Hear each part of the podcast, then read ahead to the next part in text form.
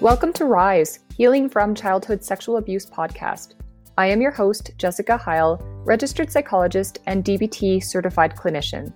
I am also a childhood sexual abuse survivor. In this podcast, I will offer information about childhood sexual abuse in order to provide you with knowledge on this difficult topic, as well as provide you with strategies and tips that you can access now in order to begin moving from surviving to thriving. Hi, everybody. Today, we're going to talk about flashbacks.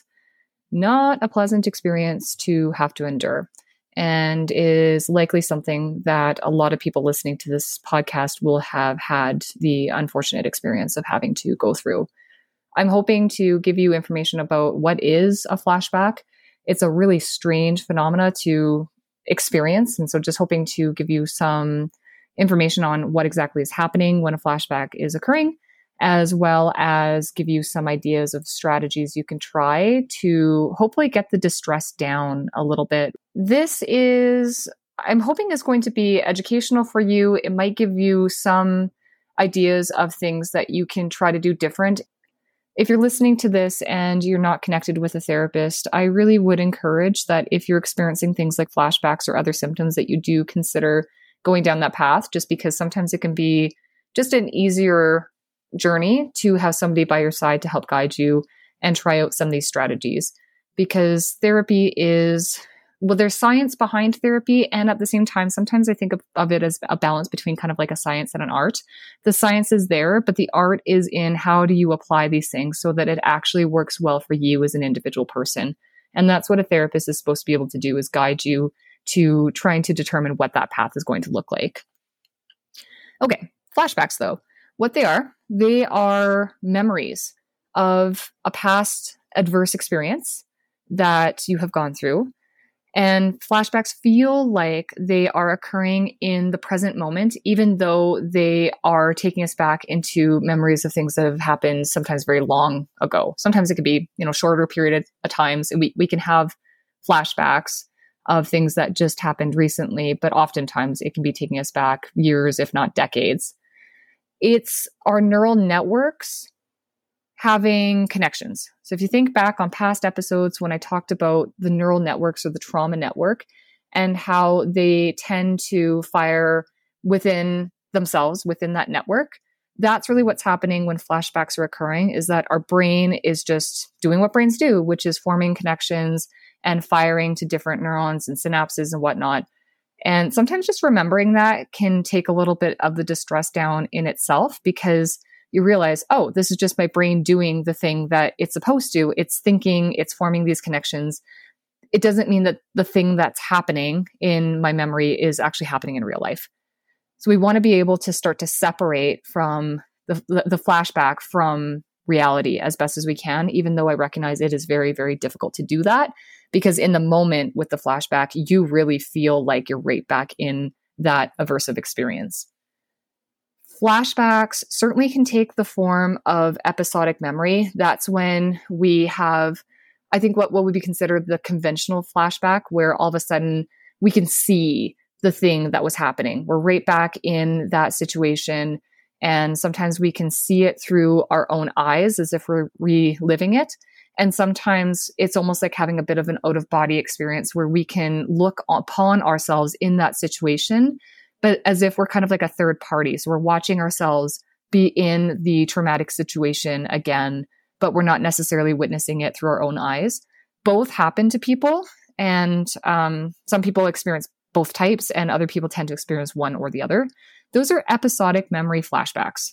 But there's other types of flashbacks too that I find don't often get spoken about, but sometimes they're well they're they're all debilitating. Let's let's just be real about that. They're all debilitating, but there's other types that can be quite debilitating to experience and just not not a lot of data out there or information out there about these other forms of flashbacks.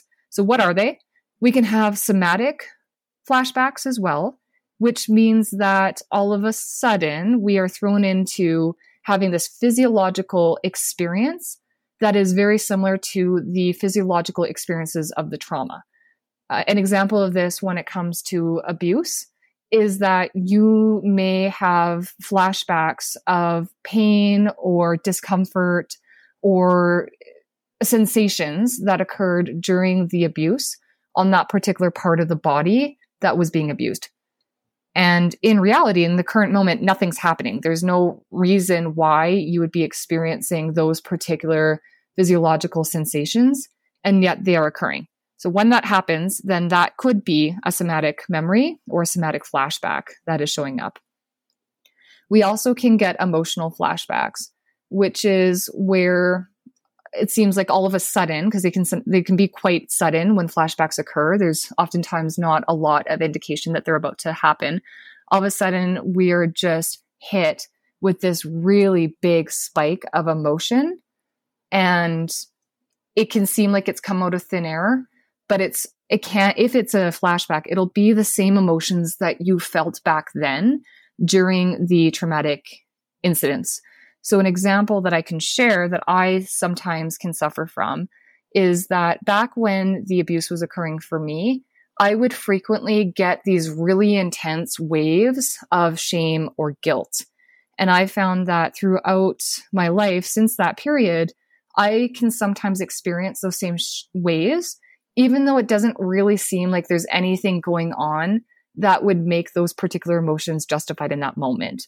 So, as best as I know, I'm not thinking about anything, nothing's happening, but all of a sudden, something occurs in my brain and I am walloped with that emotion. And it's very quick. It's like a big, big wave. And that's why I would consider it to be a flashback is like, boom, it's there. And then it's gone just as fast. Flashbacks tend to be quite quick. They generally don't last for very long. Imagine it as just a big, big wave that comes suddenly and then it recedes. And that'll be the case for emotional flashbacks, but also somatic flashbacks and episodic memory flashbacks. They're all relatively quick, but very, very, very debilitating when they occur. After the flashback, you're often left with a sense of overwhelm. You feel unsettled. It can be hard to get yourself back into reality. For some people, flashbacks can be so severe that they lose touch with reality for a second and they're not really sure are they in the current moment or somehow they've been taken back into the past. So, really intense things to be experiencing. Flashbacks are generally triggered by something, even though we don't necessarily know what that trigger is. Sometimes we know, like, there's definitely times where you may find yourself in a situation that you're obviously relating with the events that occurred in the abuse. So, examples of that might be if you see the perpetrator or you see a picture of them, clearly this is very likely to induce some symptoms. And if you do suffer from flashbacks, then very likely this is going to bring on a flashback. Or things that would be other more obvious triggers might be like objects or situations that were present at the time of the abuse.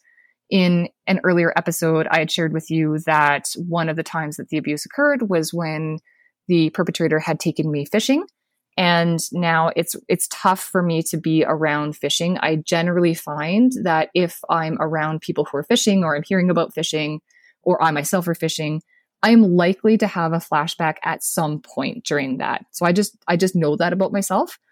And knowledge is power. Because i know that this is something that will likely occur for me i can be more prepared to experience something like those flashbacks and know exactly how it is that i'm going to cope with them when they come other triggers, however, are much less obvious, and um, and they can really be anything. Common triggers that people can experience that do tend to be less obvious would be things like smells. We generally won't have a really like explicit memory of the smells that remind us of the times that we were abused, but there are certain things that can just bring us right back without us even realizing that it's happening. So, examples would be things like colognes or perfumes. We may not have a clear memory of, like, oh, like that was the cologne that the perpetrator was wearing, but our body remembers, our brain remembers. And when one of those types of cues show up, we may experience symptoms such as a flashback.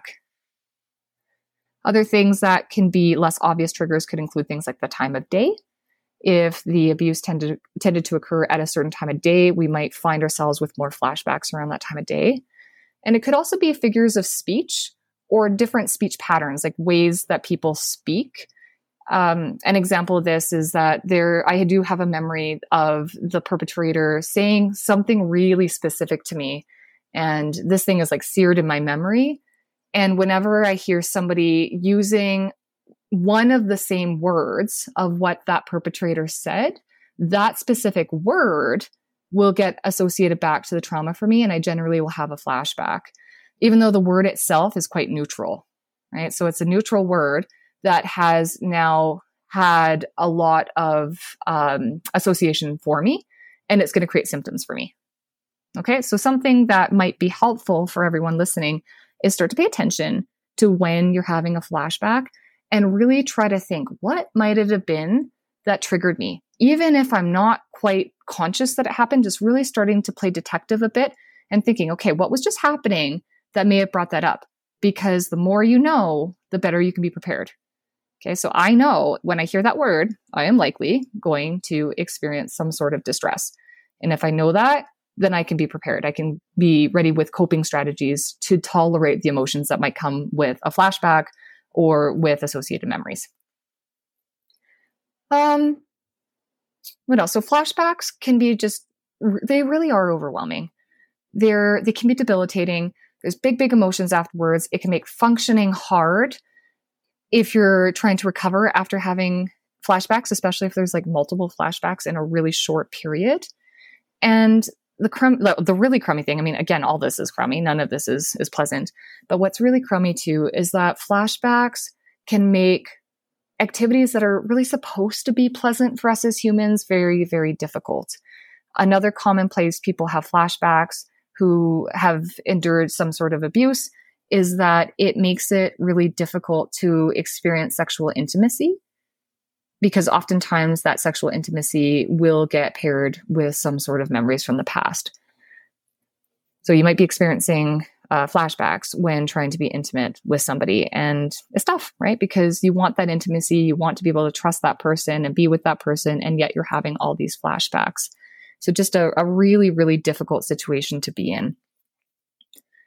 So I'd like to give you some techniques that you can try when experiencing flashbacks in order to see if we can try to bring some of that distress down. First and foremost, I'd like you to try to remind yourself as quick as possible when the flashback occurs that it is a flashback and it's not real. Remind yourself about that. This is my brain doing what brains do. This is not happening in the current moment.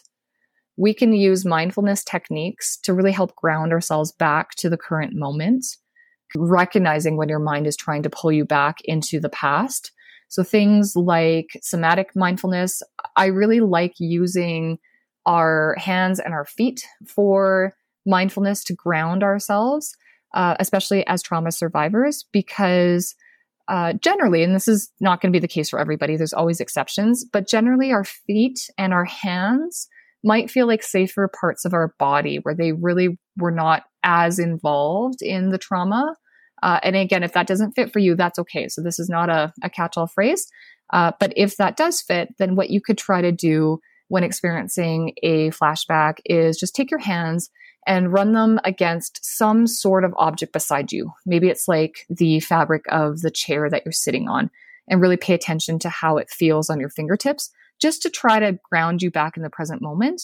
Or one technique that I really like when it comes to flashbacks, it's going to sound funny, but it works really well, is stamp your feet really hard. So if you're sitting in a chair, just give yourself a few really strong stamps back and forth. So stamp, stamp, stamp, stamp, stamp to the point where it, kind of smarts a little bit in your ankles and your calves. And oftentimes that sensation will just draw you back into the present moment. It helps to shake off the flashback a little bit quicker. We want to do things with our brains to bring ourselves back into the present moment. So things like reminding yourself where you are. So things like this is I'm I'm here in my home right now. This is uh, you can say like the address that you're living at. Tell yourself what year it is because flashbacks make us feel like we're back there in the moment where the trauma occurred. So this is 2023. This is not you know whenever it happened. You can remind yourself you're safe right? I'm safe. I'm here with people who are safe. I'm here, here with people that I trust. I'm okay. We also, and this is this is a biggie and one that I say with a little bit of a cringe because I know it's something that no one wants to hear, uh, or most people don't. But we want to try not to push the flashback away. we don't want to just shove it from our brains because flashbacks are kind of like boomerangs. The th- harder that we try to throw it away, the harder it's going to come back. Okay, it's almost like a, imagine like an elastic band, right? Like you stretch it and then boom, it comes back and, and it smacks us in the face. We want to instead approach the flashback, meaning don't ignore the fact that it's there. We don't want to hold on to it, but we want to acknowledge that it's happened. Okay, so instead of like just pushing it away and saying, nope, not going to think about that, instead, what we can try to do is just say, oh, like, hello, flashback, here you are again, right? Hello, old friend. And uh, now I'm okay to move forward, right? I'm going to acknowledge it. Hey, flashback. And then I'm going to go and try to do some of these mindfulness techniques and grounding techniques to try to get back in the present moment. It is definitely an approach that is used in all sorts of therapy. Think back on the exposure therapy that we talked about um, on things like EMDR. When we acknowledge the things that are causing us pain, they tend to come down. It's a bit of a paradox that we want to not have this thing happen. But paradoxically, when we accept that it's happening by saying, okay, here you are again, actually, sometimes that's the thing that causes them to decrease in frequency. With these techniques, they take time.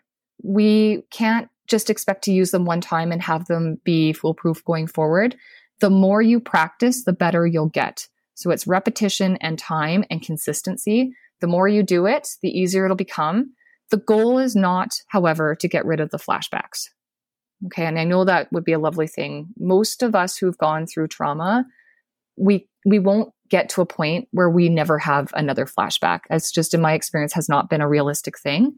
However, what is realistic is gaining the confidence that you're able to tolerate the flashbacks when they occur. Right. So I want you to feel like you've got this, you're in control, regardless of whether flashbacks are happening. That would be the goal. And back to a paradox, paradoxically, when we have that feeling, then sometimes actually flashbacks will start to decrease. They'll decrease in intensity and they'll decrease in frequency.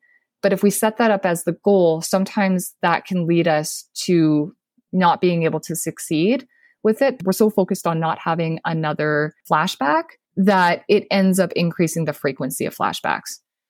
All right. So the goal is to learn how to tolerate and feel confident in your tolerating, not to decrease flashbacks. I hope this was helpful for everybody. If you have any feedback on these episodes, you're welcome to shoot me an email. My email is jheil at innersolutions.ca. And as always, thank you for listening, and I will see you next episode. Thanks so much for listening. If you found today's episode helpful, please go ahead and leave me a review, and you can also follow the show so that you don't miss out on any future episodes. For more information about me, you can check out my website, www.innersolutions.ca.